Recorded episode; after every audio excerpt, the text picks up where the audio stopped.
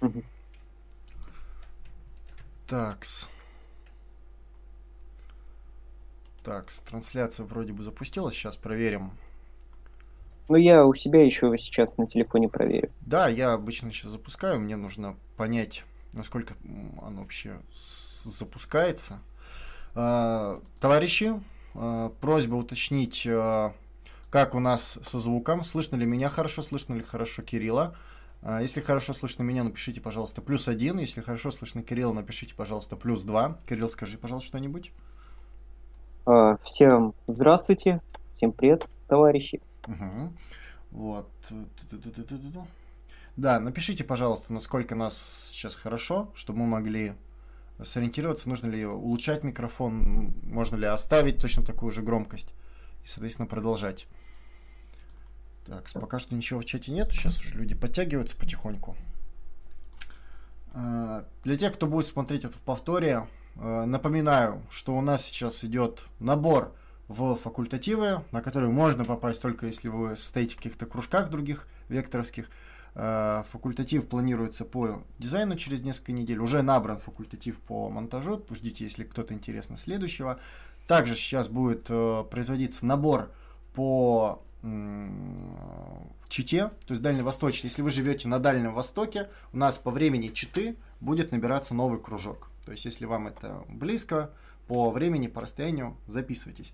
По европейскому времени пока что еще не знаю, будет ли у нас сейчас набираться еще один кружок. Но если вам интересно, оставляйте ваши анкеты в группе Вектор, там у нас есть обсуждение на «Хочу в кружок». И, соответственно, если там набирается много анкет, то будем, соответственно, стараться под это э, новый кружок, что называется, собирать. Почему нет? Ну, онлайн-кружок на, на какой-то период. Вот. Э, по объявлениям, наверное, все. Если что-то еще будет в процессе, я скажу там уже под конец стрима. Э, сейчас, соответственно, передаю слово Кириллу. Как пишут в чате, все отлично со звуком. Кирилл. Все. Хорошо, всем здравствуйте. Сегодня мы будем говорить о философской дискуссии в 20-х годах прошлого века, э, конкретнее о дискуссиях механистов и диалектиков. Названия, конечно, условные, но мы к этому подберемся в качестве введения. Я ну, скажу пару слов об источниках. А, с того времени у нас осталось очень много источников. Эти, эти источники практически, ну, почти все опубликованы. Однако проблема заключается в том, что а, сейчас э, об этой дискуссии очень мало пишут. А, прежде всего, ну, конечно же, в профессорской среде.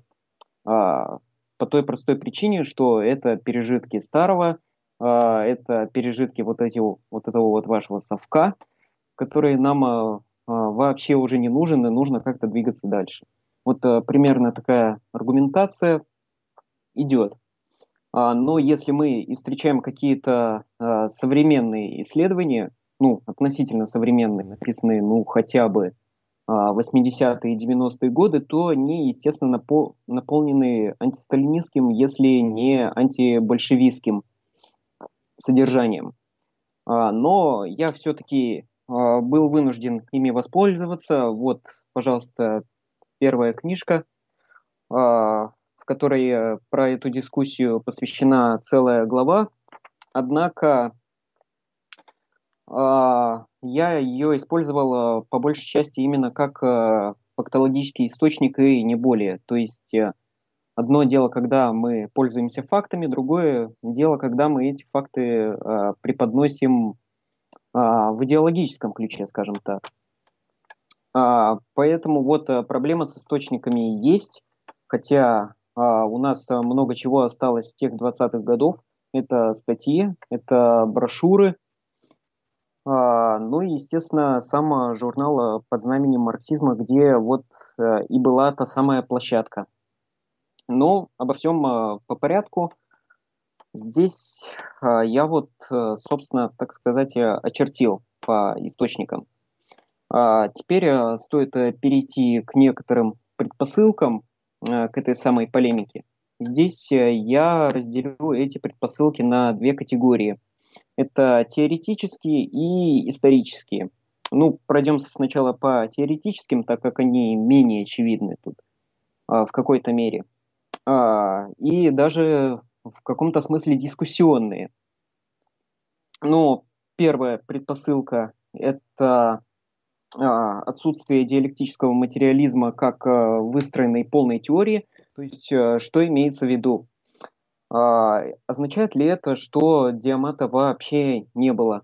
Нет, он в принципе был, но проблема заключалась в том, что у нас не было до этого самых настоящих трудов.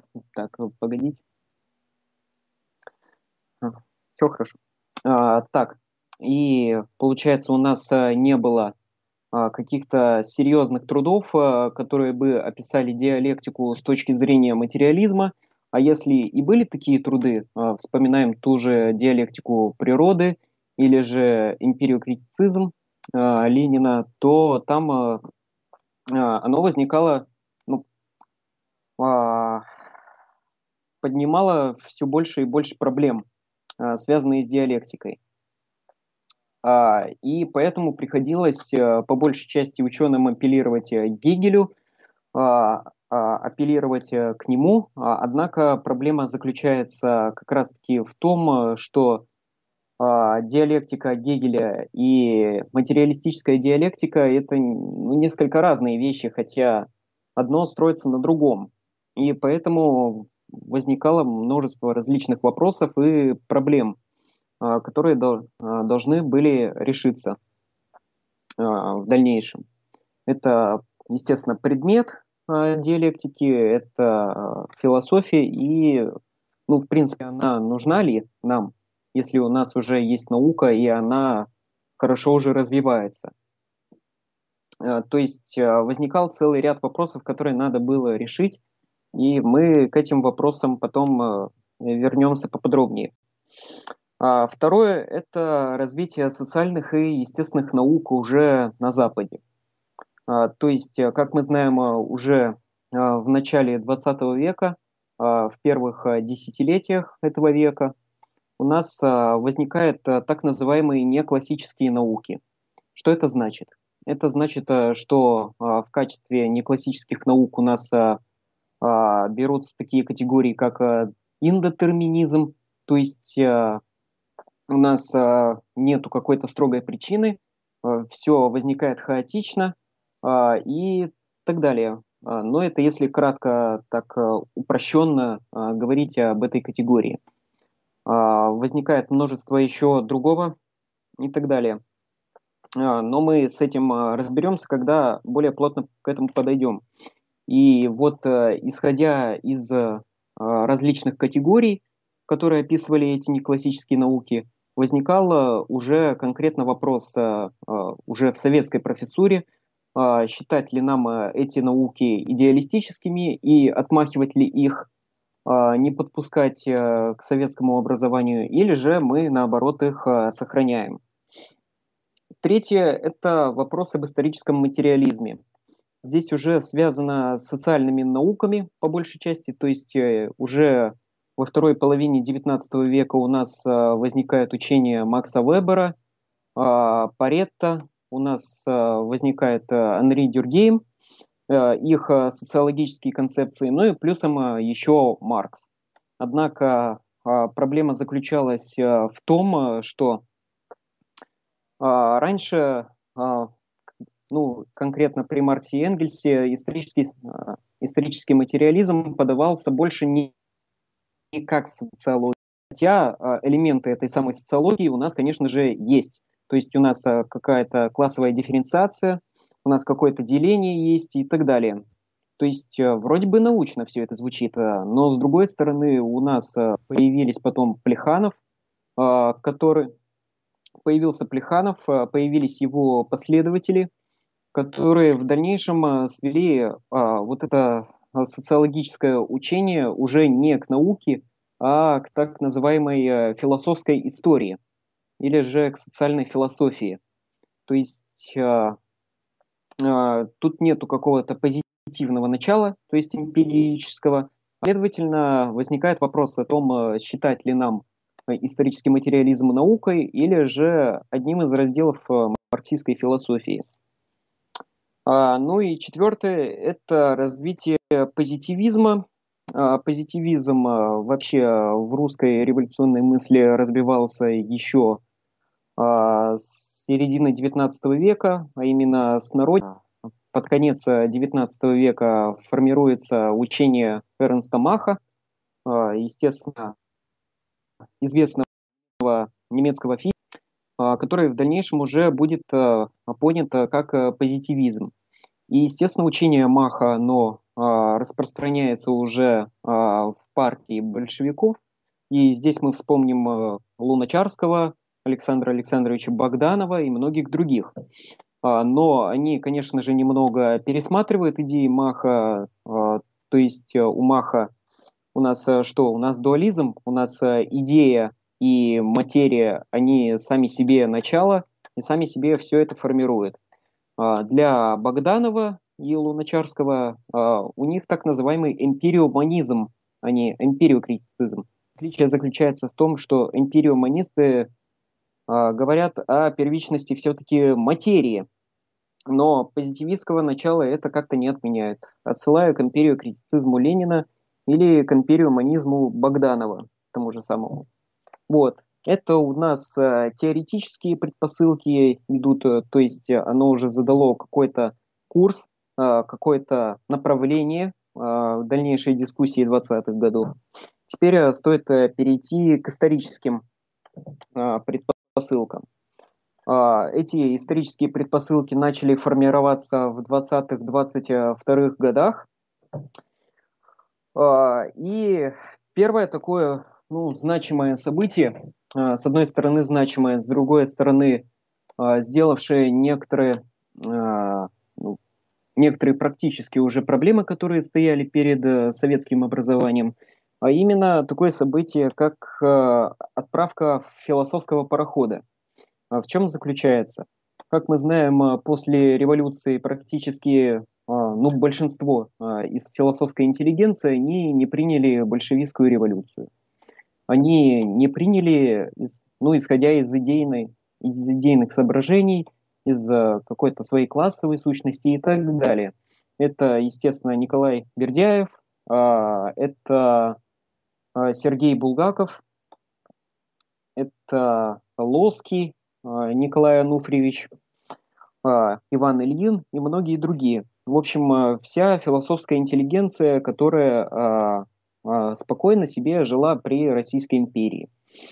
А, и вот, э, собственно, по заявлениям того же Троцкого, например, а, мы можем вспомнить, э, что он об такой интеллигенции отзывался так, что вроде бы мы им не нравимся, они нам тоже не нравятся. И они как-то а, просто не могут а, существовать э, в государстве, которое их э, точно не принимает и которое они сами не принимают. Следовательно, мы должны их э, просто отправить за рубеж, за границу. И поэтому перед в чем заключается проблема? Оказалось, что у партии большевиков просто был голод философских кадров. Поэтому они пришли к некоторым другим действиям, а, то есть они начали приглашать а, людей уже из меньшевистских и эсеровских партий. И вот такими людьми у нас были сегодняшние герои. Это Абрам Моисеевич Деборин и Любовь Акселерот. Они изначально были меньшевиками, при этом а, очень э, древними меньшевиками. А, но забавно было замечание Ленина по поводу Деборина. Ну, с акселероты еще ладно, какое-то отношение правильное было к ней, однако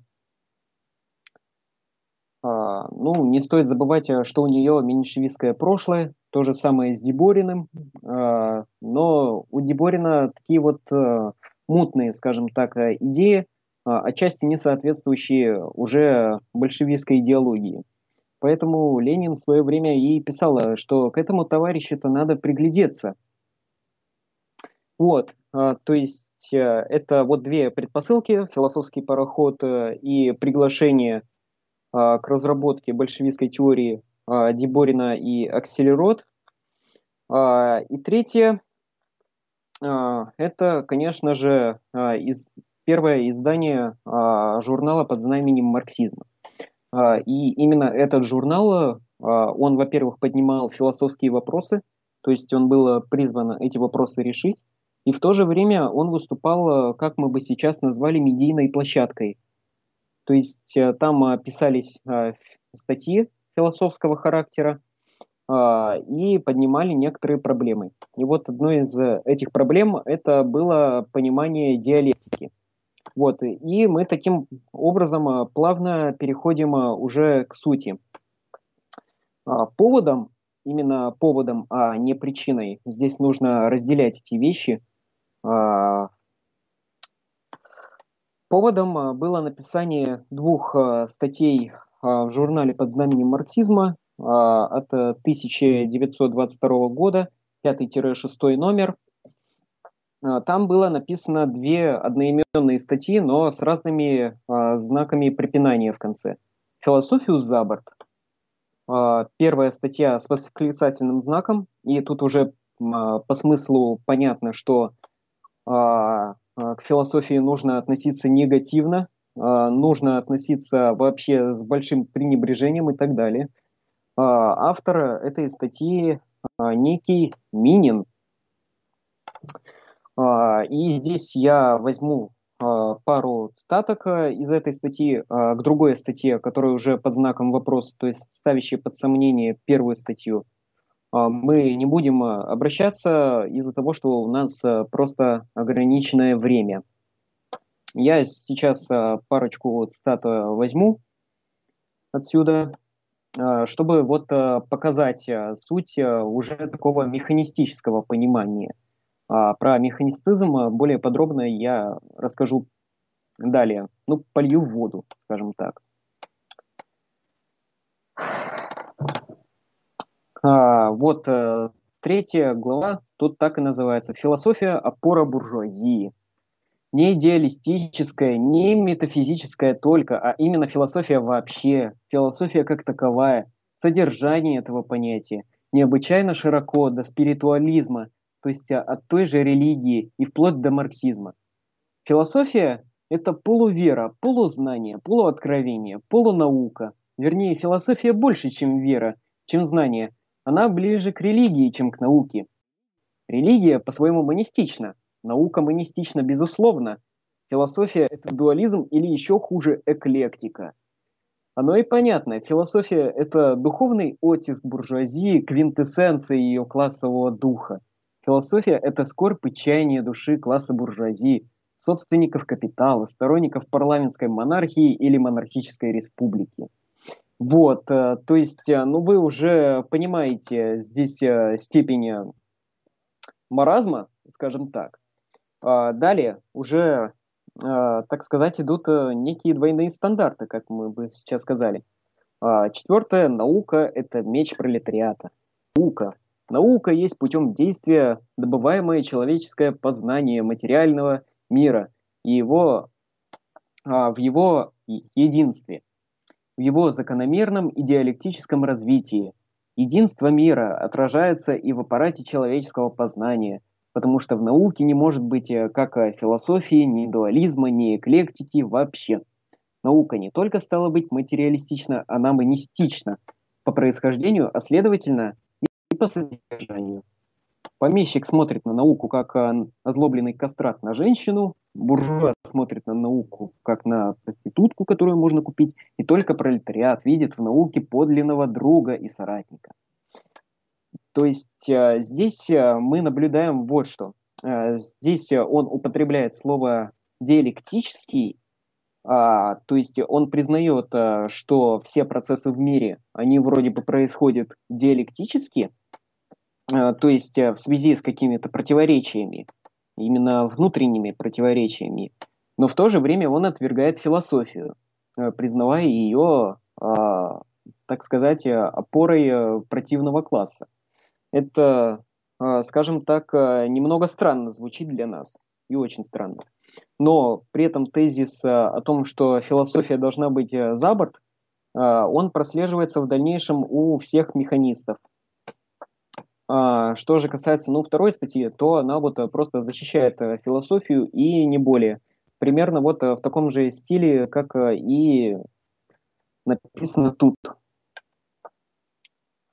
А, в общем, а, теперь э, стоит уже сказать э, конкретно, кто такие диалектики и кто такие механисты.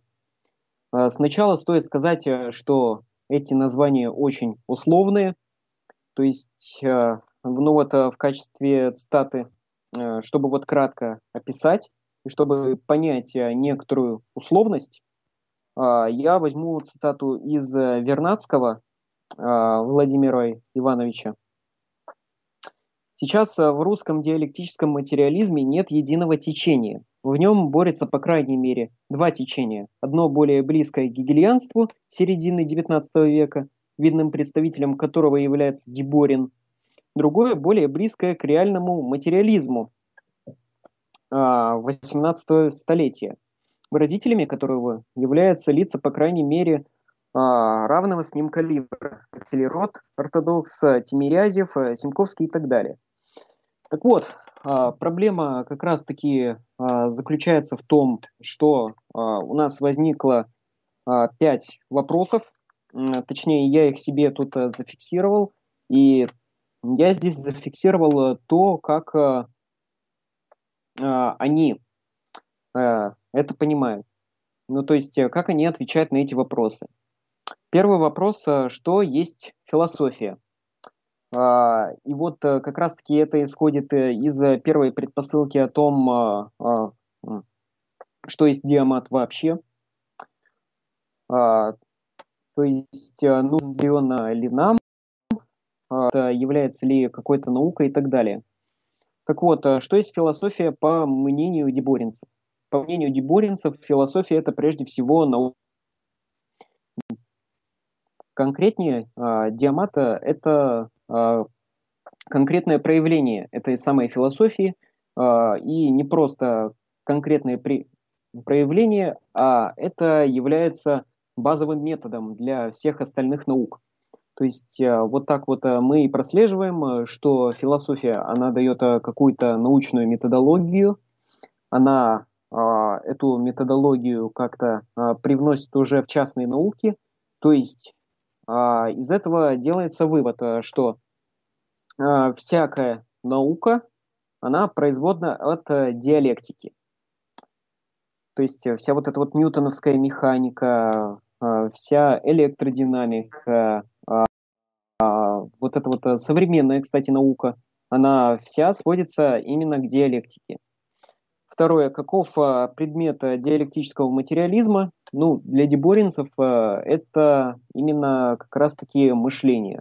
В принципе, такое классическое, советское, э, ортодоксальная трактовка, что ее предмет – это мышление, а конкретнее э, мышление к бытию. А, третье. Какое отношение диамата имеет к марксизму? А, имеет, естественно, прямое значение – потому что, во-первых, оно служит э, для а, разработки уже политэкономии, для разработки а, соци социологической теории, для...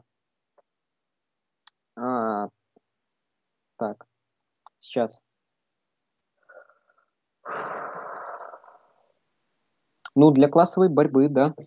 Для естественных наук вот э, это вот э, вся база. Это база. А, Четвертый вопрос, ну как соотносится философия и наука, это мы, в принципе, уже ответили, исходя из э, первого и второго, что философия, она дает э, метод для наук, а следовательно, философия – это наука и наук.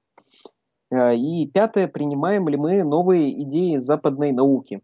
А, если мы будем читать... На этот вопрос э, мы ответим, когда подберемся к конкретным личностям.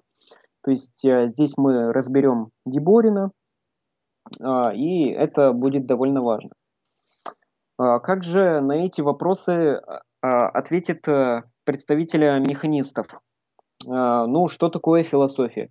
Философия, если мы не берем именно такие идеологические, такие агитационные лозунги, то для них философия прежде всего это тоже метод. Тоже метод, но это такой метод, который выводится уже из других частных наук. То есть э, из естествознания, из социологии, из истории и многих других. То есть сначала у нас есть э, какие-то частные науки, и только потом у нас э, уже есть метод в виде диалектики. К философии они относятся пренебрежительно. А, каков предмет диалектического материализма? А, вот у них это возника... А, вызывает очень большие споры, ведь если мы не признаем философию наукой, если мы не признаем э, диалектический материализм наукой, но методом, то, следовательно, у нас возникает э, и проблема с, мет, э, с предметом. И чаще всего многие механисты, в том числе Степанов, Скворцов, они приходят к тому, что у философии просто нет предмета. То есть это чисто такие вот посиделки о смысле жизни, и не более. Ну, третье, какое отношение диамат имеет э, к марксизму? А, имеет э, для них, конечно, прямое значение, однако а, не, не стоит а, понимать, опять-таки, диамата именно как философию. Если мы говорим о философии, то она никак не соотносится с диалектическим материализмом, по их мнению. Но зато диалектически а, а, никак не относится к марксизму. Оговорился немного. Ну так вот, а, естественно, э, диалектический материализм э, тут э, также вот понимается как метод, следовательно, через него опять-таки много чего объясняется, но не все. То есть а, диалектика – это не такая субстанция теоретическая.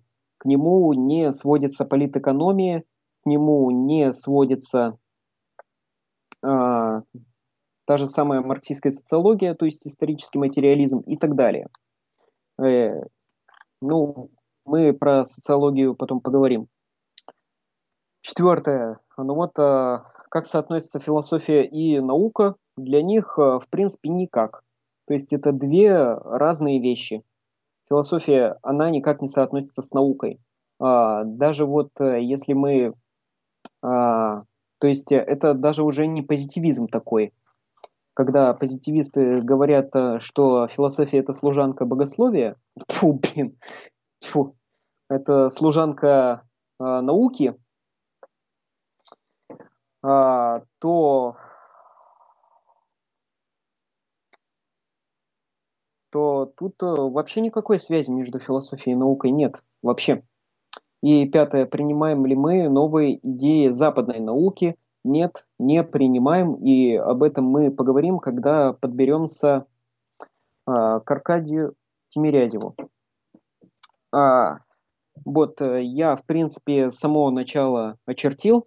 Очертил э, тут, как понимается, механисты, как понимается, деборины, и в чем суть а, их противо противостояния. То есть суть-то у них одна – Э, решить э, вопрос диалектики. И нужна ли она вообще нам? И нужно ли делать вообще ставку какую-то на науку? Теперь э, стоит уже конкретно пройтись по личностям тут, то есть по ярчайшим представителям этой дискуссии. И начнем мы с механистов и закончим Дебориным. Итак, ну, Степанов-Скворцов. А, здесь э, отчасти он повторяет э, те же самые тезисы, что и были в статье Минина, которую мы цитировали ранее. А, но и при этом э, он выдумывает такую концепцию, как раз-таки, что все, что диалектика, она по сути и конструируется через частные науки – Здесь я уже немного повторяюсь, э, но именно это открытие уже Степанова-Скворцова. А, то есть а, вся диалектика, она будет сводиться именно к, к механистическим законам. То есть, если говорить углубленно, то у нас сначала законы законы Ньютона, у нас законы электродинамики, у нас вообще физические, биологические, в общем, все естественные законы, они первичнее, чем законы диалектики. В принципе, это, конечно, и звучит логично, однако проблема как раз-таки так, такой позиции заключается в том, что мы натыкаемся на такое противоречие – а, что а, законы естествознания, они как, а, если мы говорим про классическую, здесь именно механистами подразумевается контекст классической науки. И вот именно в классической науке, когда у нас все детерминистично, одно не должно противоречить другому, чисто из законов формальной логики. И вот именно вся классическая наука, она и строилась на законах формальной логики полностью – вот э, здесь мы наблюдаем именно то самое противоречие. С одной стороны, у нас есть э, диалектика, э, которая эти противоречия допускает. Э, с другой стороны, у нас э, есть э, механистические законы, у нас есть законы естествознания, которые друг другу противоречить просто не могут. То есть у нас получается именно белое и черное, скажем так, и почему-то они соединяются здесь. А, в, в нечто серое, скажем так. А, и я приведу здесь э, одну цитату из Степанова Скворцова. Это у него произведение называется «Исторический материализм и современное естествознание». И вот э, цитата такая – Одна из задач исторического материализма а, – выяснить, каким образом а, из нашего зоологического предка развивается человек.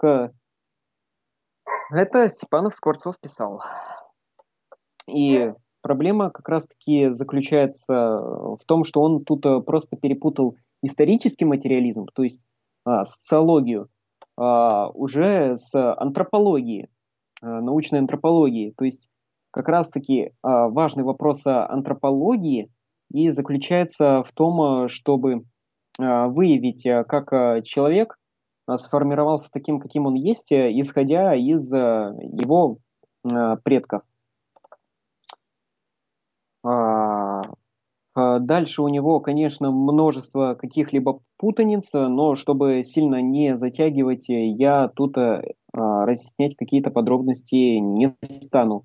Кто хочет, может э, обратиться, ну или там в описании э, к ролику, возможно, сделают э, ссылки. А, второе. А, это Аркадий Тимирязев. А, это сын известного русского биолога Климента Аркадьевича Тимирязева. Но Аркадий именно как раз-таки уже пошел в физику. А, то есть а, вопросы биологии его по большей части, конечно, не интересовали. И я здесь а, подробно на нем останавливаться как-то не стану, а, так как это ну, займет а, время, а, и это будет бессмысленно, так как Тимирязев, он практически большинство своих тезисов повторяет за Скворцовым. Но здесь он также а, делает некоторое уже практическое открытие, которое в дальнейшем а, уже скажется на советской науке. А именно, что вот если оно не подчиняется законам формальной логики, современная наука, а здесь у нас теория Эйнштейна, теория Гейзенберга, это у нас Понкаре, Шрёдингер и многие другие. И вот э, эти ученые, они постулировали такие законы, э, которые, ну, вроде бы научно доказаны, э, с одной стороны. А с другой стороны, э, их природа просто необъяснима. То есть э, их концепции просто рушат э, всю классическую науку. Но тут, но не тут-то было. А, Тимирязев как раз-таки был известен, известен тем, что он активно боролся а, с западной современной наукой, то есть э, с неклассической. А, чаще всего некоторые исследователи говорят о том, что он критиковал эти западные науки за то, что они отказывались от каких-то наглядных схемок, от каких-то наблюдений через приближенные к нашей бытовой жизни экспериментам и больше уходили в такие абстракции, в технику и все. И все, что с этим связано. Вот. Это кратко про Тимирязева. То есть, э, если вот э, вы когда-нибудь услышите тезис о том, э, что вот в Советском Союзе гнобили всякую теорию относительности и квантовую механику, то вот, пожалуйста, это результаты деятельности Тимирязева как раз-таки. А, третье, ну, третье важное лицо, это, конечно же, Николай Иванович Бухарин. А, Бухарин, ну, здесь а, в особом каком-то представлении не нуждается, однако а, его идеи вошли в основу практически всей механистической мысли, хотя в отличие от механистов других, он, у него не было такого нигилистического отношения к философии. То есть он как раз-таки признавал философию как самую важную такую вещь. А, и а, все эти идеи отражены в его популярном учебнике а, по марксистской социологии, который называется «Теория исторического материализма». И он именно это называет социологией, то есть он выводит ее уже из мира философии в мир науку, в мир науки, мир науки. А, и он вводит в этом учебнике три важные категории, которые ранее, ну вот я поисследовал немного, которые ранее не вводил, и которые в дальнейшем стали базисом всей механистической мысли в 20-е годы. Первая парная категория – это каузальная теология. Говоря на простой язык, ну, то есть какой вопрос тут сначала – а, вопрос а, заключался вот в чем. В чем а, искать сущность, то есть что заставляет те или иные вещи двигаться. Причина или цель? Каузальность – это как раз такие причины, телеология – это наоборот цель. А, и вот а, как раз-таки Бухарина, он поступает совершенно не диалектически в своем учебнике, то есть он не рассматривает эти категории в движении, он не пытается а, одно определить через другое, но зато он выбирает, так сказать, один из двух стульев. И, по сути, он чаще всего выбирает стул, который больше приближен именно к материализму. А, и именно к такому вульгарному. То есть э, из этой парной категории он выбирает э, все-таки каузальность, то есть причинность, а, что отчасти, конечно, верно, но трактуется опять-таки а, с точки зрения формальной логики. То есть, э, когда мы должны выбрать либо А, либо Б, в то время как диалектика, она не выбирает между этими двумя, но пытается их уже соединить и привести в движение. Звучит это, конечно, вульгарно, но тем не менее. А, вторая парная категория – это, конечно же, а, категория детерминизма и индетерминизма. Оно связано с вопросом, имеет ли человек волю.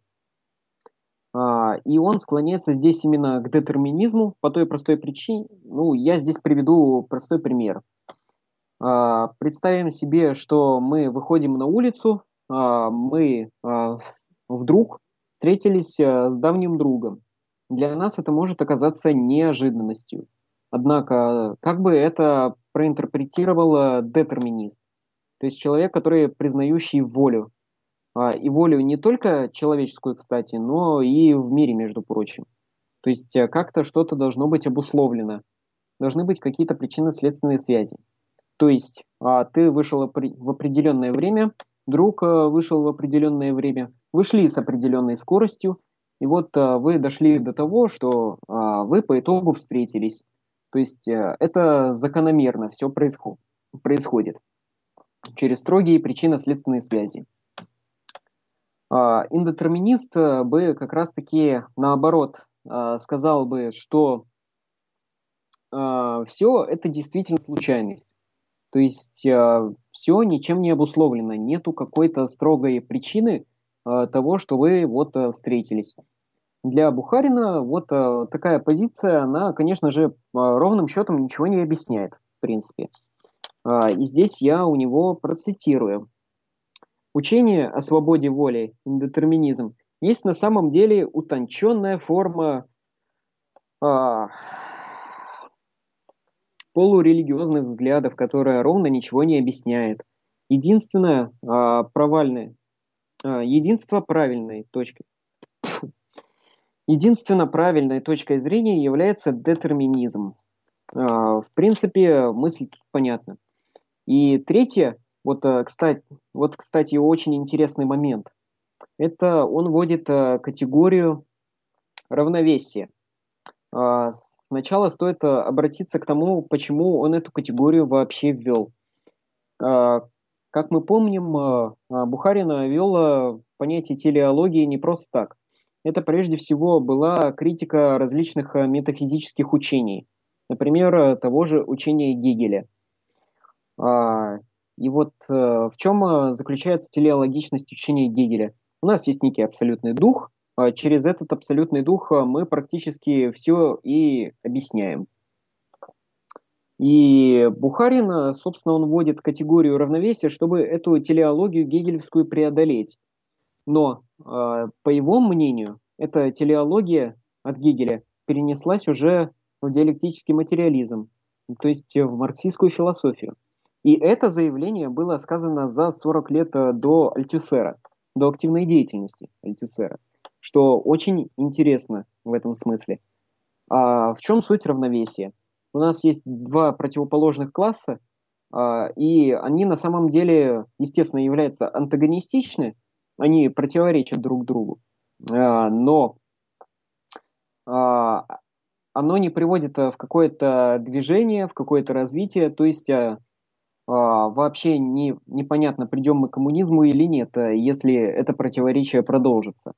Так вот, э, и, естественно, а, Бухарина, он а, вводит здесь равновесие, чтобы показать, что а, когда у нас интересы класса капиталистов совпадают с интересами класса пролетариата, то они уравновешиваются, следовательно, какой-то профсоюзной деятельности быть не может.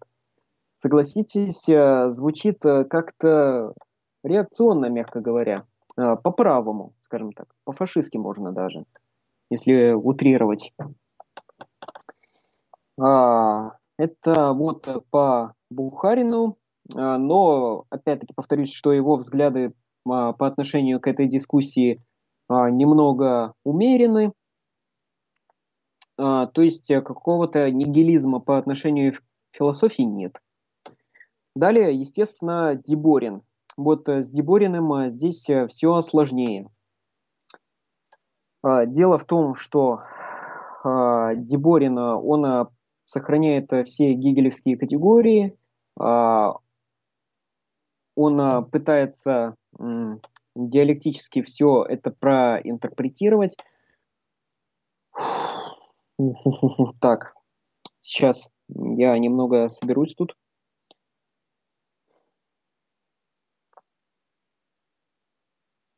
Вот.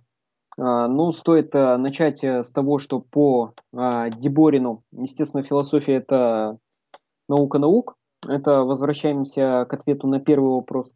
Если философия – это наука наука, то, следовательно, у нас есть какие-то диалектические законы. Через эти диалектические законы мы можем описать практически все сущее. Если говорить по-простому, то Деборин, он э, пытается присвоить э, некое божественное начало диалектики. Поэтому я в одной из своих статей, э, собственно, и говорил про Деборин, про Деборина как химеру гегельянства и марксизма. Когда у нас вроде бы начало материальное, но мы это материальное начало как-то пытаемся абсолютизировать, приводим в, какую, в какой-то абсолютный дух, наделяем его какой-то цельностью и так далее. Ну, целеполаганием имеется в виду. То есть э, это обожествление диалектики в прямом смысле. А, что же говорить до естествознания современного, то оно полностью по Деборину соответствует всем законам диалектики. Почему? Во-первых, все происходит скачкообразным образом. То есть различные открытия в новой европейской науке, то есть в науке не классической, это всякое революционное открытие. То есть э, наука как будто бы заново переоткрывается и заново пере, а, э, переиначивается. Вот э, в этом Деборин, конечно же, увидел некоторую диалектическую связь, э, и поэтому вот он и говорит, э, что вот э, правильно, что э, нужно как бы внедрять эту новую науку в наше советское образование. Э, и а, вроде бы дискуссия шла очень долго, порой даже были такие а, абсурдные моменты, конечно. А, здесь, э, например, насколько помню, Акселерот, это она присоединилась к механистам, и она вот согласилась с тезисом о том, что марксистская философия – это некое возрождение спинозизма – и по итогу Деборин-то э, раскритиковал ее э, просто тезисом, а именно тезисом о том, что она пытается возродить в марксизме некий сионизм, некое еврейское начало и так далее. То есть э, порой э, доходило и до маразма.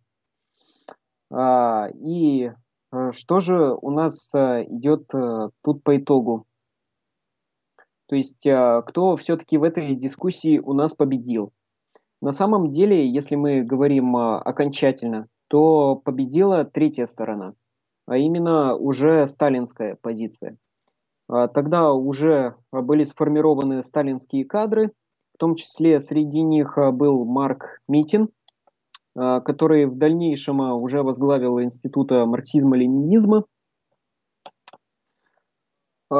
И Митина он уже в 30-е годы очень плотно их раскритиковал, хотя уже в 28 году, когда НЭП был свернут полностью, Сталин параллельно с этим уже раскритиковал как деборинцев, так и механистов.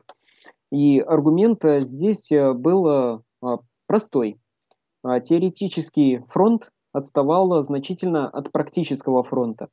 То есть в этом мы прослеживаем какую-то архаику. Вспомним а, то же самое высказывание Владимира Вернадского по этому поводу. Здесь а, ощущается некая архаичность, а, некая старость, некая неактуальность. И именно поэтому Сталина в дальнейшем уже вот, э, ну и сказала, что просто вот это вот, э, вот эти философские диспуты, они уже никак не нужны потому что НЭПа уже достиг своего. Он смог а, как бы страну а, возродить, это, реставрировать, скажем так. А, а, экономически Советский Союз уже оправился, а мы продолжаем вот э, теоретически вести такие архаичные дискуссии. А, с одной стороны, этот а, тезис а, ну, практически похоронил а, там а, в дальнейшем уже были только отголоски этой самой дискуссии, не более, которая в дальнейшем уже добивал Митин а, в 30-е годы, и окончательно оно сошло на нет в 1935 году, и э, даже дальше, когда уже конкретно пошли сталинские репрессии, как мы знаем. И какова судьба у представителей этой полемики? Здесь, э, ну, начнем. А, Степанов Скворцов, э, он до самого конца полемики так и не дожил. Он в 1928 э, умер от брюшного тифа, поэтому о нем особо как-то распространяться не стоит, и по понятным причинам. Тимирязев, он продолжал ту же самую борьбу западной наукой, однако в 1944 году а, с ним а, вступила полемика практически вся профессура, а, именно по поводу отвержения западных современных наук. И она просто признала учение Тимирязева лженаучным и даже антинаучным. Поэтому в дальнейшем к Тимирязеву просто банально не обращались. Ну, Бухарин в 1938 году был расстрелян, хотя до этого он занимал именно про сталинскую позицию, но мы знаем, что Бухарин, он очень любил, так сказать, вилять, а, он а, любил а, переходить от одной стороны на другую по непонятным для нас причинам, и это вопрос исследовательский уже идет, более конкретный, но мы к этому обращаться, естественно, не будем. Деборин, он вполне себе дальше продолжил. В 28 году, даже несмотря вот на то, что Сталин вроде бы его разгромил идейно, но а, и даже была а, записка Деборина после этого, что вот а, он хотел покончить жизнь самоубийством, но, естественно, он так и не покончил с собой. Почему? Потому что в 28 году по рекомендации Орджоникидзе его пригласили в партию ВКПБ, то есть стать полноправным членом партии.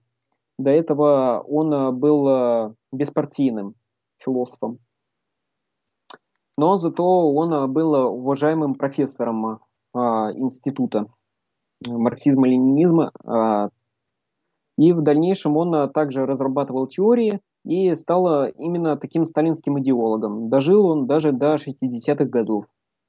А, Любовь Акселерот также хорошо а, дожила спокойно до самой смерти, однако ее авторитет после этой полемики был значительно подорван принципе, как и у многих механистов того времени.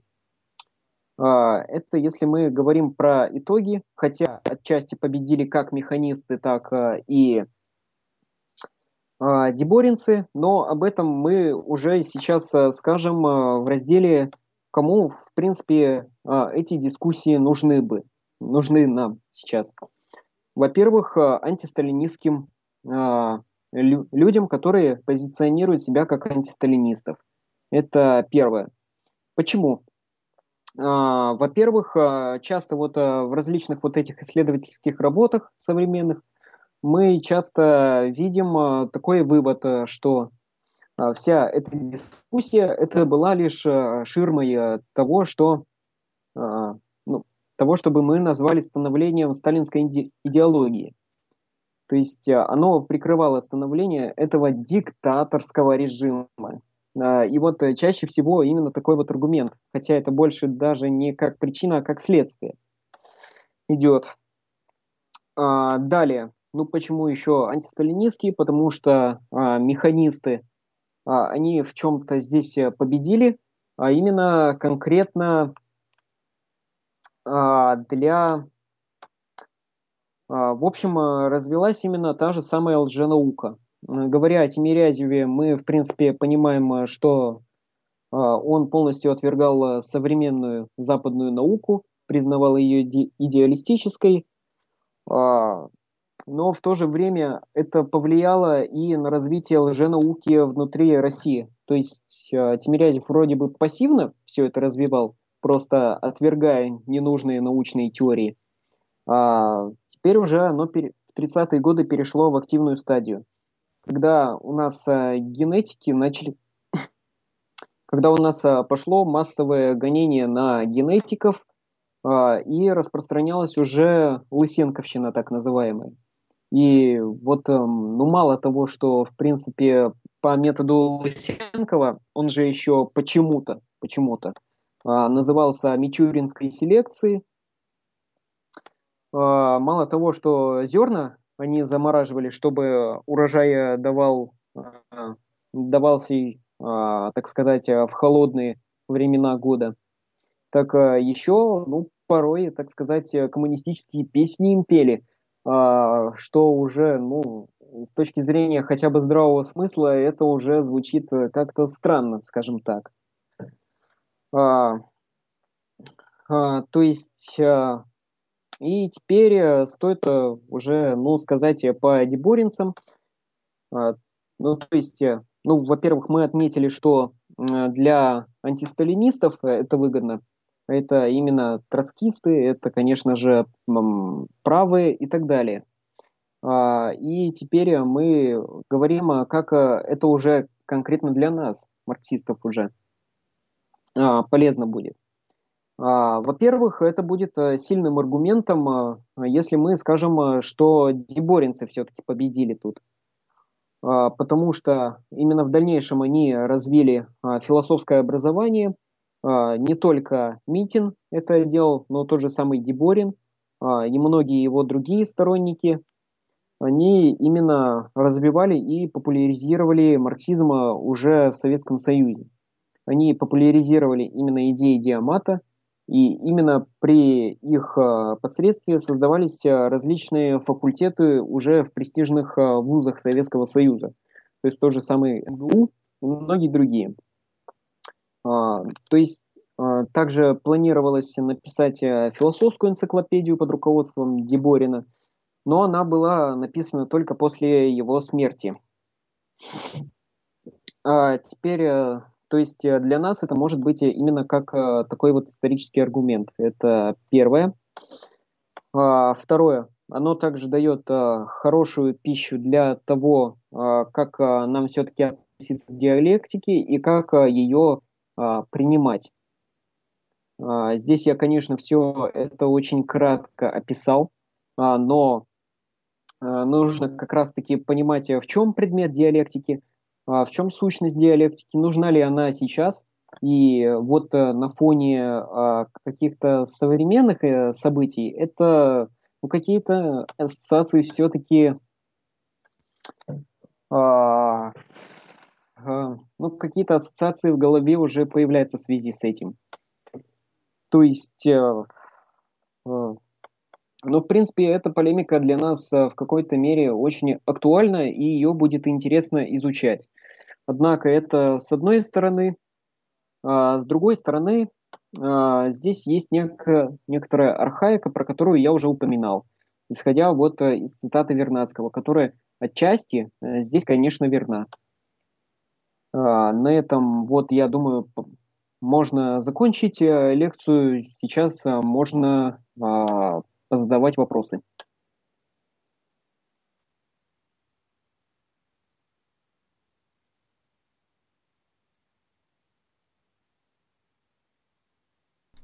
Я так понимаю... А, так, сейчас... Кирилл, все? Так понимаю, что у нас докладная часть закончилась. Даже быстрее уложились, чем да, планировали. Все верно. А, так, товарищи, задавайте ваши вопросы в чате. Будем сейчас потихоньку а, отвечать, собирать, что называется, а, ответы. Вот у меня первый вопрос, пока люди э, пишут, пишут. А, напоминаю, писать вопросы собачка Вектор, дальше вопрос, указывайте кому, ведущий, либо Кирилл. Соответственно, дальше уже будет ваш вопрос э, непосредственно, по ну, его зададим. Не дублируйте вопрос, если вы его написали, мы его все равно сверху вниз идем, мы его все равно э, пройдем. Вот, первый вопрос от меня. Э, вот если мы говорим про современность, наблюдается ли в современном мире, например, какие-то дискуссии вот из разряда вот этих вот, ну, современной, давай так назовем, дискуссии, э, левых кружков и прочего, вот, которые бы могли напомнить э, те же самые дискуссии механист, механист, механистцистов и деборинцев? А, вот, э, кстати, отчасти э, ты и по своему опыту можешь знать, то есть вот э, ты и Вася Садонин, ну, как минимум, или Лекс Кровецкий тот же самый. А, то есть, э, ну, ты хотя бы по своему опыту это можешь понять. А, при этом я бы а, Кровецкого и Садонина бы не называл именно позитивистами, а, именно как раз-таки мех, механистами в этом смысле. А, хотя, хотя, если мы говорим, а, ну, конкретно, то я чего-то не вспомню, чтобы они как-то негативно отзывались а, о философии. А диалектики, да, отзывались негативно, это понятно. А, а философии нет. Что же касается, ну, кружков, а, пока еще, ну, естественно, народ-то надо просвещать, и они пока даже, ну, вот, не понимают, где отличие между а, так, так называемым механицизмом а, или позитивизмом и диалектикой. То есть э, пока этот э, вопрос спорный, но он э, актуален в неком медийном пространстве сейчас. А вот можешь дать для людей вот такие вот краткие критерии, вот как понять, что что-то, что-то, вот кто-то что-то говорит, и это механисцизм? Вот прям так тезисно, прямо, чтобы люди вот так, ага, по шаблону могли вот это все дело сделать. Механистично подойти. Ну хорошо. А, я, в принципе, это а, ограничивал. А, то есть я вот задавал целый вот такой вопрос, и как они на него отвечают. Ну вот, я повторюсь тогда уж, что есть философия. Философия, если мы без какой-то идеологизации у Кровецкого там по диалектике он это называл шарлатанством, насколько помню. Вот. А, и вот а, что есть а, философия на самом деле для механистов. Это, как бы это сказать,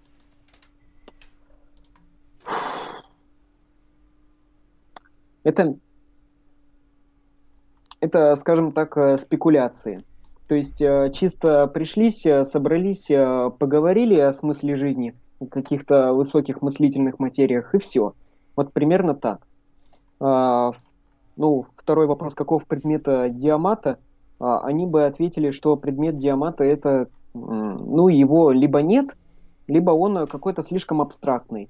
А, то есть он не имеет какого-то конкретного применения, его невозможно пощупать, и чаще всего это берут мысль. А, так как они исходят из тезиса то, что истина не может быть абстрактной, то, следовательно, и философия просто не может быть наукой. Вот и все. А, третье, ну, какое отношение диамат имеет к марксизму, вот так же вот. А, но они бы ответили, что, в принципе, никакого, хотя, ну, почему-то имеет, но оно по природе не должно иметь вообще. А, ну, четвертое, как соотносится философия и наука. А, здесь, а, в принципе, также понятно, что с одной стороны никак. Это если мы именно про вульгарных таких вот материалистов говорим. С другой стороны, также вот как метод может давать. То есть философия как то, что может давать метод. Хотя они вот говорят о том, что вот единственное полезное, это что можно взять из философии, это логика и диалектика.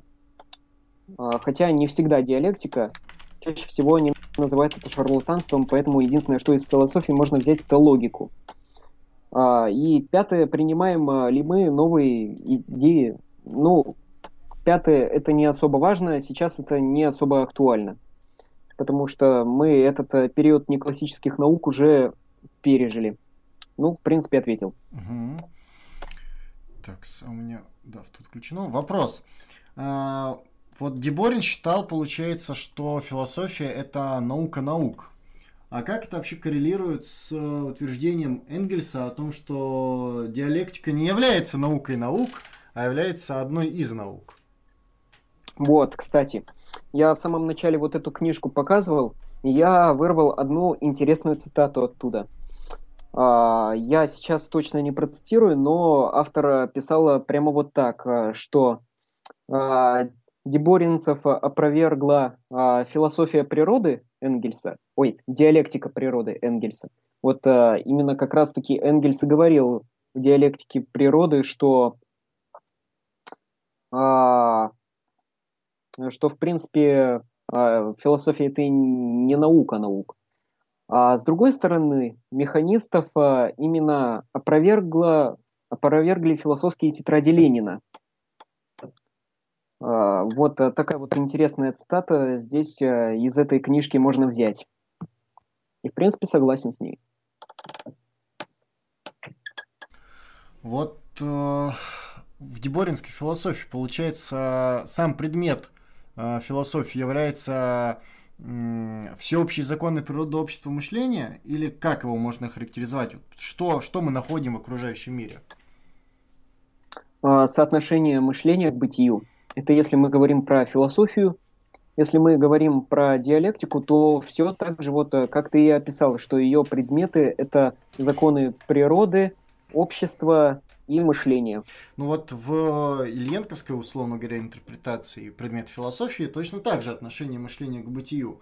Но вот сейчас, э, если мы так возьмем последователей э, э, Пермской онтологической школы, если мы возьмем ильенковцев, то вот предмет онтологии понимается абсолютно по-разному. То есть, что понимать под вот этим соотношением мышления к бытию разными группами людей по-разному, соответственно, и воспринимается. И, соответственно, вопрос, а вот это вот отношение как мышление к бытию, как Деборин его, собственно, и понимал? Вот, э, отношение к мышлению, к бытию. Э, здесь э, все-таки стоит напомнить, что Деборин, он все равно является в какой-то мере марксизмом, марксистом, и поэтому такой вот средней величиной, средним понятием, как это в формальной логике заведен, заведено, является практика. То есть практика, она есть такой вот посредник между мышлением, а, и бытием. Если выражать ну, более формальный такой язык, то между субъектом и объектом. Субъект в данном вопросе всегда выступает одушевленным веществом, ну, существом. А, чаще всего да. А, хотя а, по Деборину этот э, вопрос несколько спорный. А, но мы именно в философии Деборина, конечно, э, такие вот элементы от Гегеля ощущаем, э, что у нас есть э, эдакий а, абсолютный дух, однако а, здесь все у нас сводится к материальному. То есть вроде бы, вроде бы по Деборину субъект это всегда человек, и это всегда общество идет.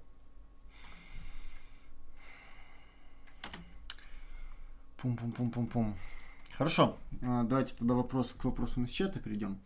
Вопрос выступающему. Можно сказать, что воинствующий материализм стал проигрывать после смерти Сталина, и вместе с ним и начало, а, начала проигрывать э, диаматическое истолкование результатов наук? А, я бы ну, чуть э, больше сказал. Я бы, я бы сказал, что именно идеологическая часть, то есть Здесь можно вспомнить э, тезис Ленина о партийности философии, что философия, она полностью должна принадлежать э, партии, а это уже есть э, наводка на некоторую идеологию, а, что очень важно. Так вот, после смерти Сталина уже возникло целое движение в Красной профессуре, которой принадлежал Ильенков, Мамардашвили, Александр Зиновьев и многие другие. И они, собственно, и говорили о том, что э, диалектический материализм, э, он должен существовать именно в профессурской среде, в среде красной профессуры, но явно не в среде партии. А, учитывая, что у нас по большей части а, многие люди, они были такими вот а, изначально малообразованными, но при всем при этом статусные такие люди, то есть такие карьеристы. Неважно, знаешь ли ты теорию, важно, чтобы ты в конечном итоге добился теплого кресла партии. Ну, немного антисоветский, конечно, звучит, э, но тем не менее, э, это какой-то факт есть, да. Угу. А вот у меня вопрос по поводу Митина. В конце, собственно, докладной части было сказано, что в противовес э, деборинцам и механистам была поставлена, грубо говоря, партийная креатура э, в форме Митина. Насколько вообще влияние на его э, философские работы оказалось, ну, условно говоря, гос- государственно-политическое влияние. Потому что вот так, читая, условно говоря, учебник Митина, чувствуется очень большая такая ну, партийная принадлежность, очень большое такое влияние вот со стороны, э, как ехал Сталин через Сталин, Сталин, Сталин, Сталин, Сталин. Вот примерно что-то такое. Да-да-да. Вот ну. насколько можно оценивать адекватно, что вот Митин а, а, привнес что-то полезное, или Митин это все-таки именно такой вот проект Кремля? как это говорится. А, звучит, э, конечно, интригующе, скажем так, э, для конспирологических теорий э, как раз оно самое.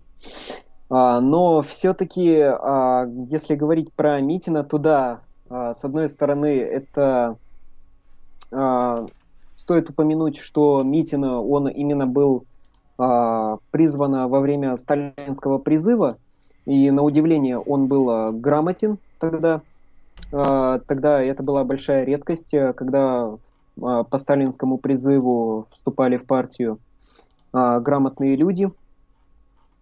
И Митин, в принципе, он, ну, чисто из конъюнктурных целей, конечно же, да, защищал Сталина и, так сказать, пел ему дифирамбы.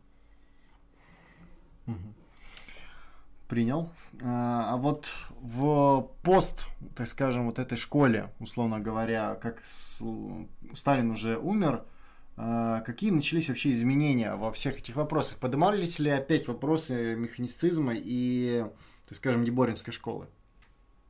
Нет, не поднимались в принципе, хотя э, стоит э, понимать, что эта полемика, она оказала сильное влияние уже на дальнейших советских философов как э, таких вот э, строго таких вот э, партийных, догматичных, скажем так, которые писали те самые вот учебники, певшие дифирамбы марксизму, ленинизму. Оно самое, да. А, это одна категория, так сказать, красная профессура была. А, вторая категория а, это уже как раз-таки ортодоксальные, но менее догматичные, скажем так. А, это мы разбирали в одном из роликов. Uh-huh. И, собственно, это тот же самый Ильенков, это Мамардашвили, хотя Мамардашвили э, очень сложно ортодоксом назвать. Э, э, вот э, тот же самый э, Зиновьев. Э, вот даже у Зиновьева был такой вот анекдот э, у Гоблина, насколько помню, он был. А, вот а, он приходит а, к студентам, и он у них спрашивает, ну, конкретно Александр Зиновьев, скажите, марксизм является наукой? Ну, студенты, ну да, да, наука, согласен. А, он говорит, но ведь если это наука, то значит она когда-нибудь будет опровергнута. Ну и потом гробовое молчание. А, вот что-то наподобие вот этого. То есть деборинцы, механисты, они а, в значительной степени повлияли на дальнейшую советскую мысль, а, но, каких, но возрождения каких-то старых проблем а, уже не было. Возникали новые и новые проблемы. А именно проблемы, например, той же самой идеологизации философии. Или проблемы той же самой кибернетики, о которой Ильенков очень любил писать. Угу, понял, спасибо. Вопрос Кириллу. А, за что посадили Вавилова? Расправа над ученым и его последователями отбросила советскую науку в области генетики далеко назад. Вот. А, насчет а, советской генетики. Я вот а, упоминал тут а, Лысенко. А, был такой процесс, который так и называется Лысенковщина. Это именно был процесс гонения на генетиков. Говоря о Вавилове, то тут, э, с одной стороны, у нас, э, естественно, также претензии Лысенкова, а с другой стороны, э, было целое вот письмо Сталина, что вот ты вот, Вавилов, занимаешься всякими цветочками, а кто кормить-то народ будет? То есть на тот момент, с одной стороны, да, распространялась лженаука в виде мичуринской селекции Лысенко, Хотя, кстати, Мичурин вся, всячески отрицал свою причастность э, к этому учению. А, с другой стороны, генетика пока она была в таком зачаточном виде, то есть она еще не могла дать э, каких-то а, результатов, которыми мы, кстати, пользуемся сейчас. А, но уже в 60-е годы, после смерти Сталина, после 20-го съезда, уже начали уже начались э, дебаты между э, сторонниками генетики, это уже в среде профессуры, и сторонниками Лысенко, в результате которого все-таки э, Лысенко, учение Лысенко было все-таки призвано, признано лженаукой, а, а генетика вот стала такой уважаемой. И потом Вавилова реабилитировали. Угу. То есть мракобесие не победило. Спасибо. Вопрос. В чем суть проблемы идеализма? Во. Э, проблема идеализма. Ну, э, я здесь, э, с одной стороны, дам ну, такое типичное, штамповое для нас, марксистов, понятие идеализма. Это признание идеи или духа, в общем, какой-то абстрактной сущности, первичнее материи. А материя — это вот практически все, что нас окружает. Это вот, э, э, проще говоря, эмпирически чувствуемые вещи, э, если огрубленно говорить материи. Вот суть проблемы идеализма как раз-таки и заключается в том, э, как, э, скажем так, что является первоначалом таким абстрактным, скажем так. Хотя это больше вопрос уже метафизики, но именно чаще всего идеализм скрещивается с метафизикой. Угу, спасибо. Что вы думаете о матема... Математизации диалектической логики через теорию э, нечетких множеств, теорию категорий? Знакомы с философией А. Э, а. Бадью на эту тему? А, я, если честно, если честно, Бадью, какую Бадью? Какую Бадью? А, не читал. А, если честно, его не особо читал, а, но как минимум а, писателя, ну, философ у нас несколько модный на философском. Его очень часто изучают вместе с тем же Деррида, с тем же Фуко и многими другими структуралистами и постструктуралистами. В принципе, даже в Советском Союзе были попытки математизации диалектической логики, а, но они не окончились успехом. А, и по итогу у нас все попытки свести диалектическую логику к математике сводились к полному низвержению формальной логики. То есть чисто вот, вот такое грубое э, Поливалова грязью э, формальной логики и не более. Если говорить об Адью, то я, повторюсь, э, ничего не читал по этому поводу, но стоит ознакомиться, да. Э, тема интересная, хотя я не считаю, что диалектическую логику можно как-то мати- математизировать. Угу. Спасибо. А, вопрос. Разве не является организм механизмом не в книге, не в определении Гегеля, а в реальности? Просто алгоритм этого механизма закладывался миллиард лет. Это сложный, но механизм.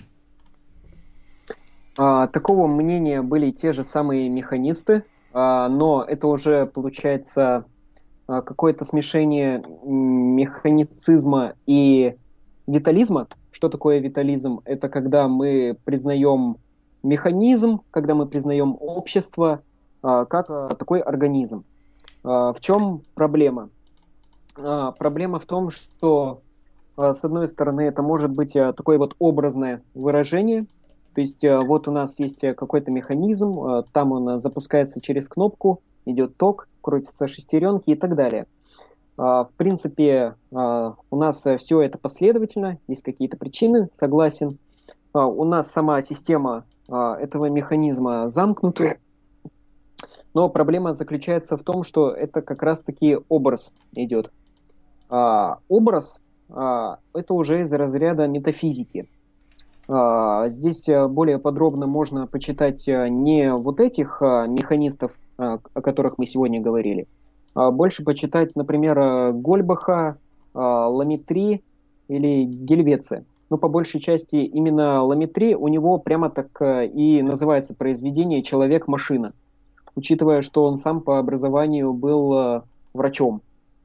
То есть э, почитать по этому поводу интересно будет. Угу, спасибо. Вопрос. А в чем Гегель идеалист?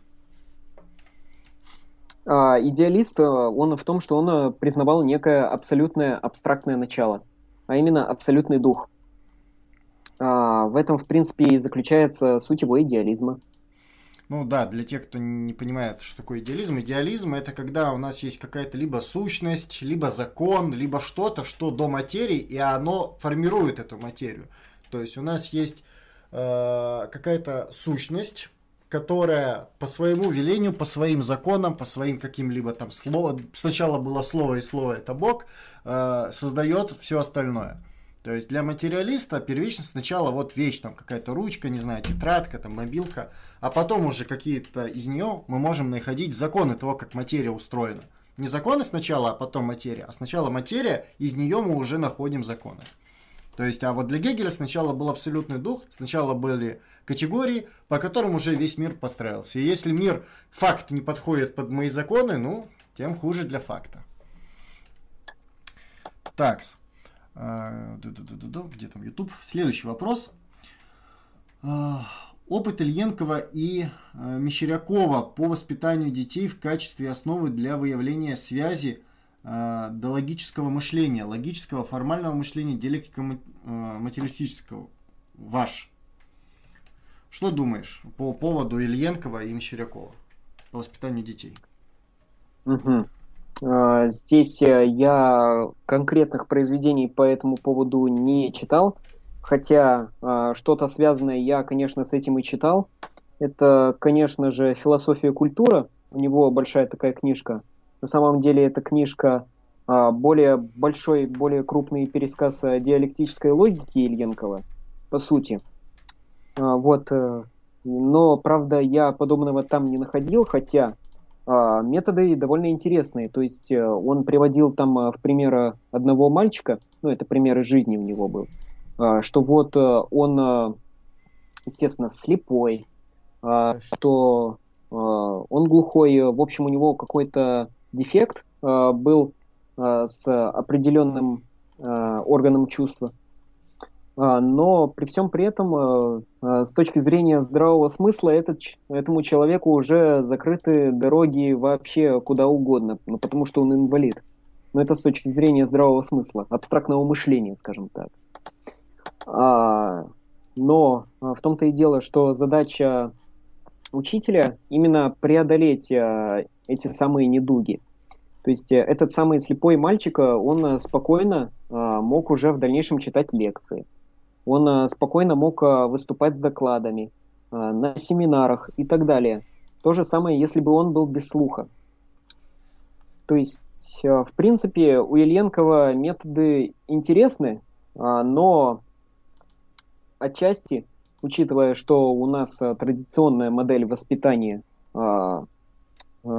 и модель вообще образования, просвещения, то у нас чаще всего именно да, к таким вот э, людям э, закрыты все дороги. И у тебя нету каких-то э, дефектов со здоровьем, то все равно э, в некоторых областях дороги закрыты. В любом случае это всегда так будет. Но у Ильенкова вот как раз-таки интересная методика, которая может ну, войти в основу дальнейшей педагогической практики. Но это, это плюс, да, согласен. По поводу Ильенкова есть э, хорошее у него. И, наконец, о морали. Советую почитать, там Да-да-да. хорошо это все дело расписано. А, вот, а тут, собственно, следующий вопрос. А расскажите, за что вообще травили Ильенкова? А, я, если честно, только сегодня об этом узнал, поэтому ну, я ответить на это не могу. Я не всезнающий, так сказать. И я вот впервые сегодня вот, да, услышала о том, что Ильенкова травили. Хотя я знаю, что да, э, он э, все-таки покончил с собой.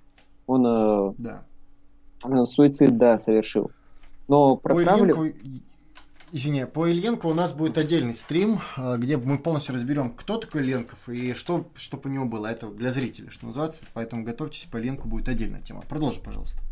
Я, в принципе, ну, по этому вопросу все. Угу.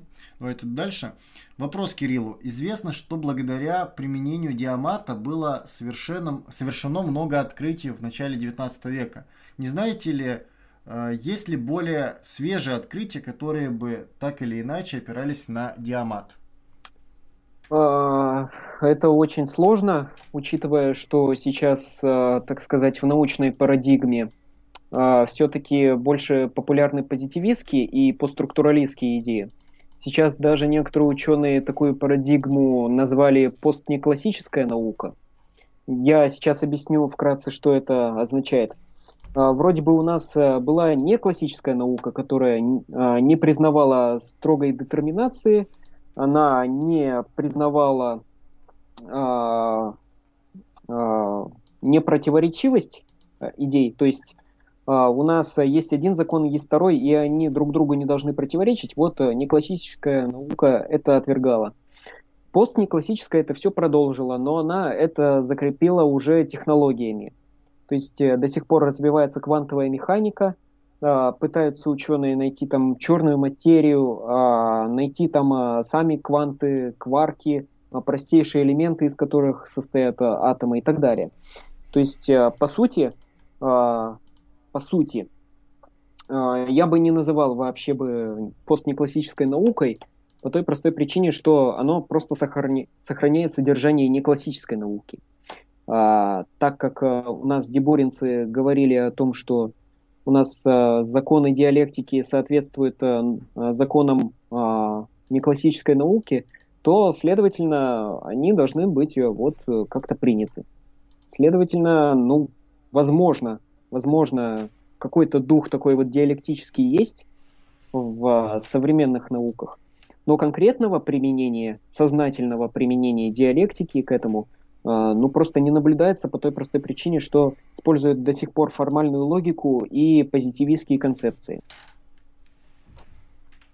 Я бы тут э, еще добавил о том, что а что такое применить вообще диамат к э, науке?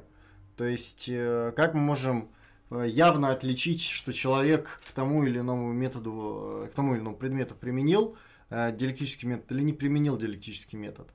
Здесь, или, например, тот же позитивистский.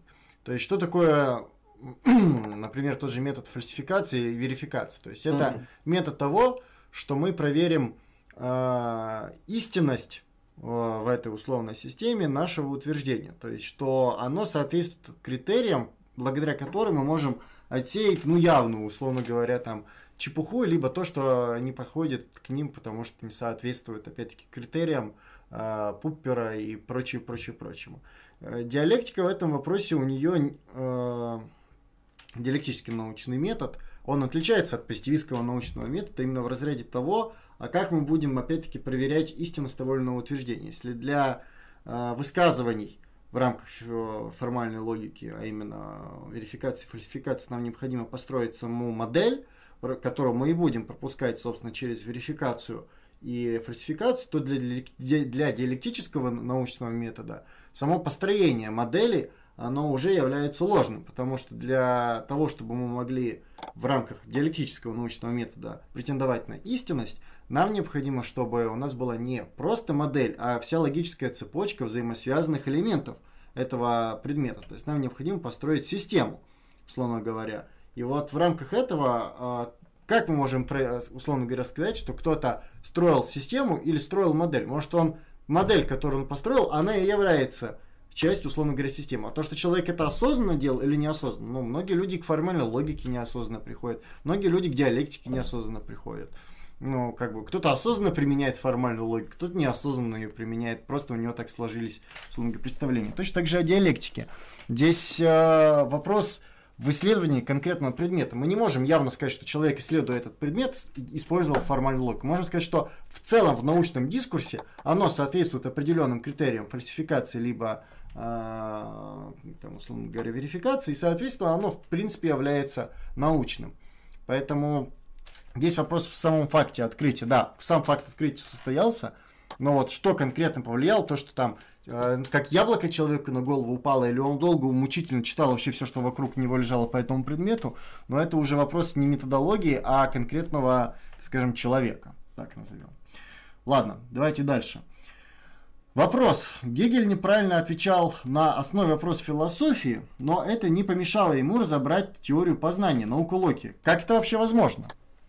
А, вот, э, это, кстати, очень интересный момент. Э, с одной стороны, а, у нас э, практически система, ну, как мы и упомянули, что вроде бы ответ на, вопрос, на основной вопрос философии, он неверный, хотя на самом деле сам основной вопрос философии был осознанно сформулирован уже в Людвиге Фейербахе.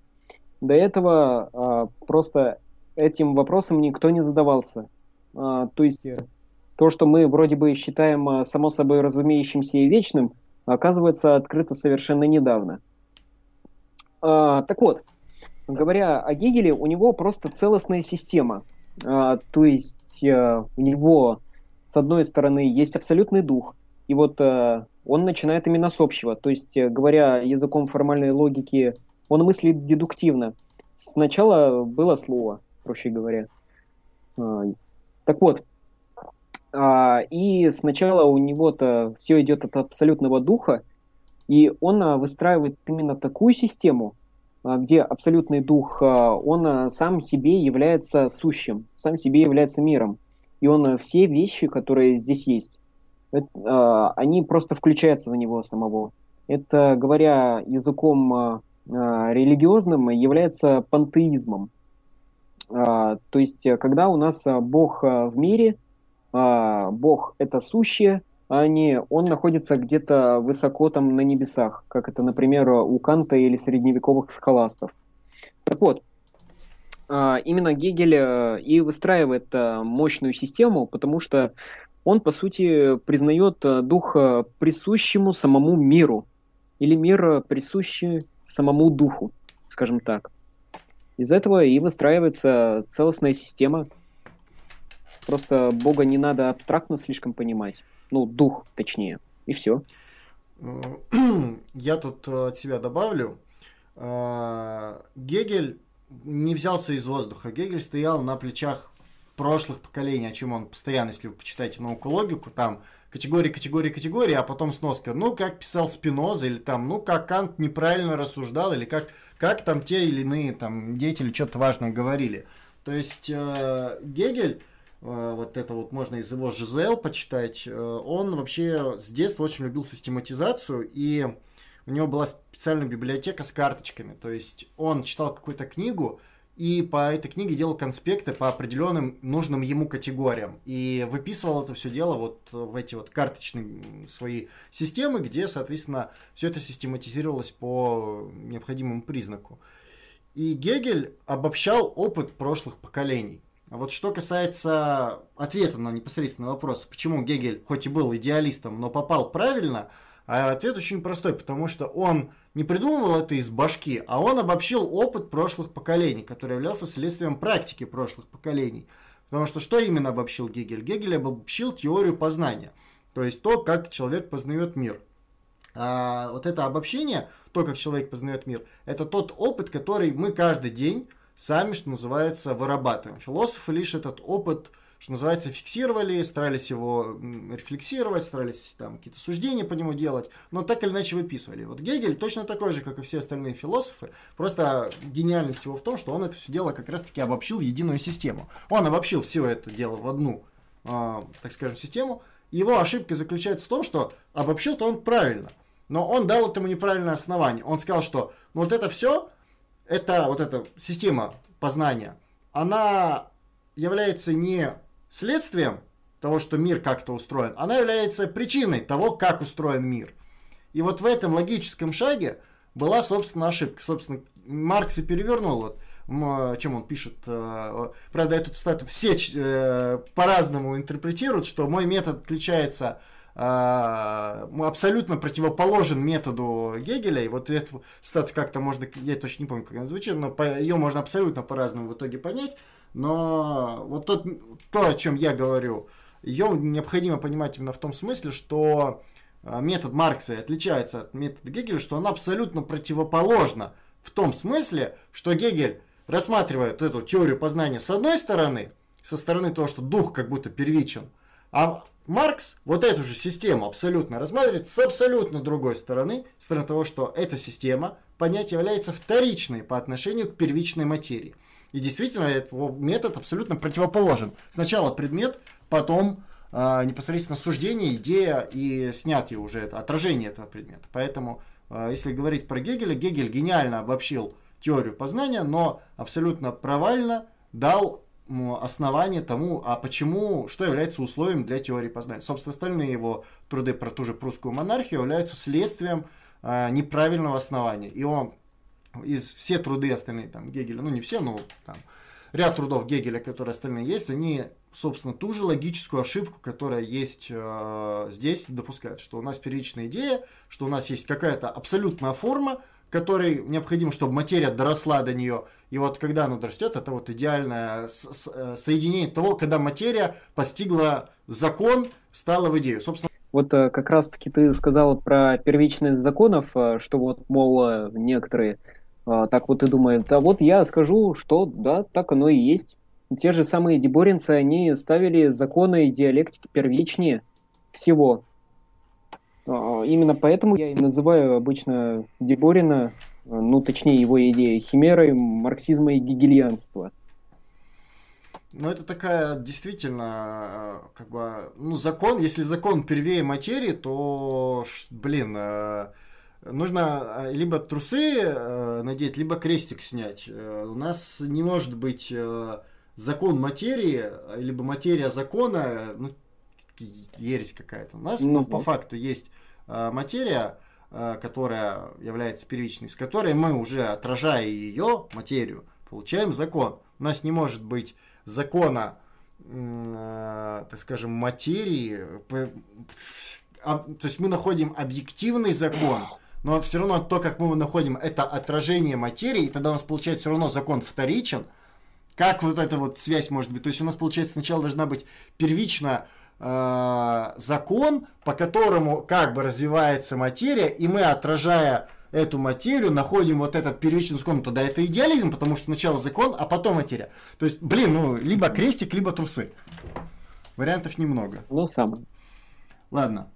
А, вопрос. Как в итоге дискуссии определить роли и задачи диалектики по отношению к науке и научным э, методам? Зачем нужна диалектика? Вот э, зачем нужна диалектика, и здесь, как, как я понял, уже больше научный аспект идет уже. А, ну, с одной стороны, э, деборинцы говорят о том, э, что э, у нас сначала есть какие-то диалектические законы, и они, собственно, нужны для того, чтобы максимально обобщенно описать э, процессы, происходящие в науке. То есть э, Диалектика а, здесь у нас а, в этом смысле выступает а, как а, такая философия науки. Именно в этом смысле. А, говоря про механистов, а, то ну, какую-то особую значимость диалектики они не придавали. Потому что все-таки частные законы а, механики, частные законы классической науки, они все-таки а, первичнее а, законов диалектики. Хотя бы, ну, даже хронологически. Вот э, сравним, когда жил Ньютон, тот же самый, и когда э, жил Гигель. Э, разница ощутимая будет. Угу. Э, зачем нужна диалектика? Диалектика нужна, чтобы адекватно изменять мир. Для того, чтобы изменить мир, нужно его адекватно понять. Чтобы его адекватно понять, необходимо его понять не в роли модели, а в роли его онтологического становления. А это вот вопрос уже занимается как раз как теория познания. А, как в итоге дискуссии определились роли и задачи диалектики по отношению к науке научным методам. Диалектика является научным методом, которым можно и, и нужно пользоваться, так же, как является научным методом пассивский метод, но им не нужно пользоваться, хотя можно пользоваться. А, роль ее, соответственно, в этом процессе это методология, которая, правда, не имеет своей четко структурированного а, верифик, верификационного метода, на что, например, тот же Кровецкий постоянно и спекулирует, что у нас каждый диалектик, он а, сам по себе диалектик, и если один диалектик что-то наплел, другой диалектик придет и скажет, что это диалектик неправильный диалектик, вот как надо. И с этой точки зрения действительно есть проблема в диалектике в том, что отсутствует унифицированная методология, которая бы давала возможность э, по формальным признакам все это дело определить. Но унифицированная методология тогда бы означала формализацию системы. А формализация системы – это чуждая диалектике вещи. И вот, вот сидите и мучитесь, короче, одним словом. Примерно так. Так. А, вопросы, вопросы. Блин, сколько всего в чате. Напоминаю, ставьте, пожалуйста, собачка Вектор, чтобы я понимал, что это вопрос вообще нам идет. Что-то непонятно тут переписка, либо это вопрос а, а, нам. Ну вот есть сообщение. Марк говорит, что нет ничего, кроме материи и ее свойств. Это абсолютно логично. Материя бывает в разных формах. Мышление – свойство человека, э, материального объекта, и оно моделируется теми же нейросетями. насчет нейросетей у нас на канале есть ролик по поводу искусственного интеллекта, где вы можете посмотреть, э, что не все так легко и не все так просто и не все так э, радужно, как хотелось бы э, по поводу моделирования. И вот слово на самом деле моделирование здесь отлично, потому что человек в голове, он не занимается моделированием. В голове человека происходит конкретное познание конкретного предмета отражением. Человек занимается отражением. Моделированием – а, занимаются в рамках построения каких-то действительно моделей, но это целенаправленное скорее действие. А нейросеть, она прям, это и есть, собственно, модель человеческого мышления которая еще и внутри себя занимается моделированием. Мы, мы строили моделирование в вашу модель, чтобы она могла моделировать модели, пока мы моделируем модель. Нужно еще модель поставить какую-то из журнала, чтобы она была моделью модели. Ладно. Короче, какой-то очень сложный юмор пошел. А, так-то вопросы... Не забывайте задавать вопросы в чат еще раз. Знак восклицания. Пока что от меня вопрос Кириллу по поводу э, дискуссий тех же 30-х годов. Насколько э, вообще дискуссии между механицистами и деборинцами мировой философии воспринималась всерьез?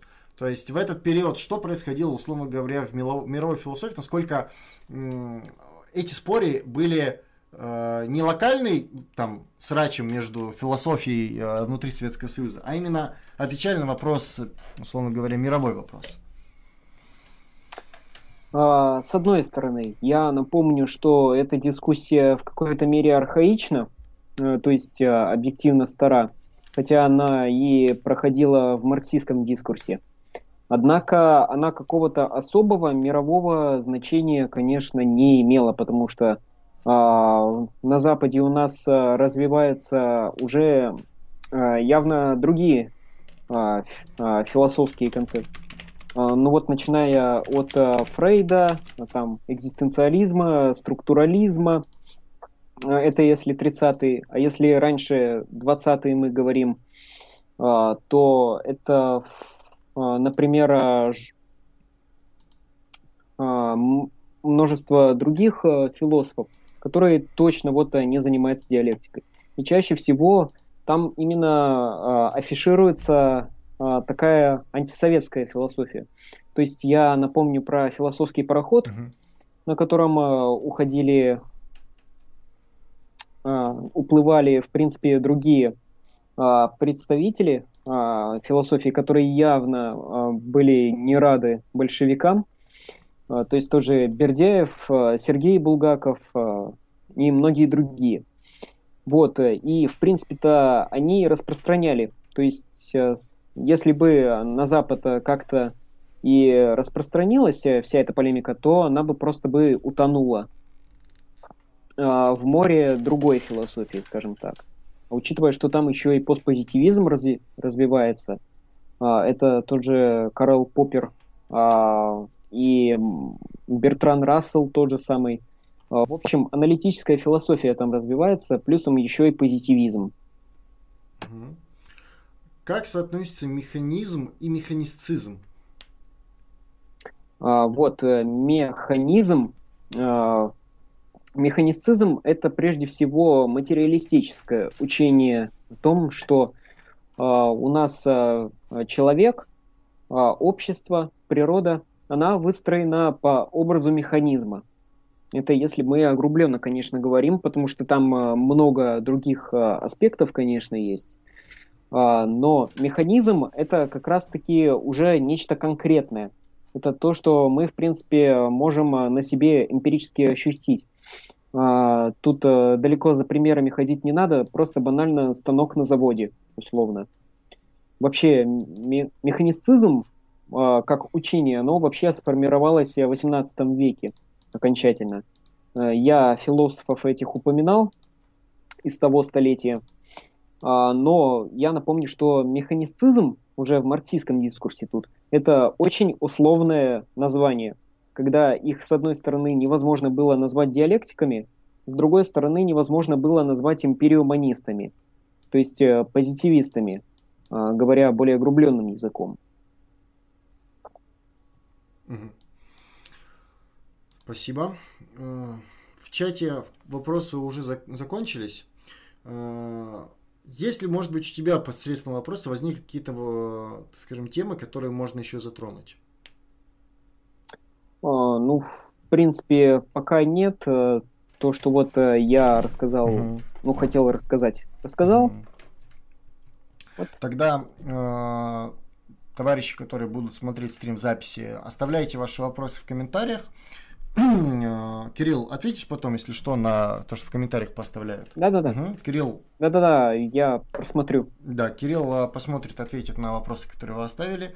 Напоминаю всем, что у нас э, есть факультативы, на которые мы сейчас ведем набор, что скоро еще будет набор в кружки. Напоминаю, что есть факультатив по профсоюзной активности, на который мы еще ведем набор. Если у кого-то есть желание, вот с удовольствием, так скажем, вас э, ждем на факультативе по профсоюзке, обучим, научим и расскажем, что там, как там э, с профсоюзкой. Все, э, на сегодня тогда мы заканчиваем. Кирилл, есть ли у тебя какие-то завершающие слова? А, ну, в принципе, э, спасибо. А на сегодня все. Задавайте ваши вопросы До в комментариях. встреч. Да, оно самое. Все, тогда все. Всем спасибо. Обязательно, так скажем, э, пишите комментарии. Ждем ваших вопросов. Всем удачи.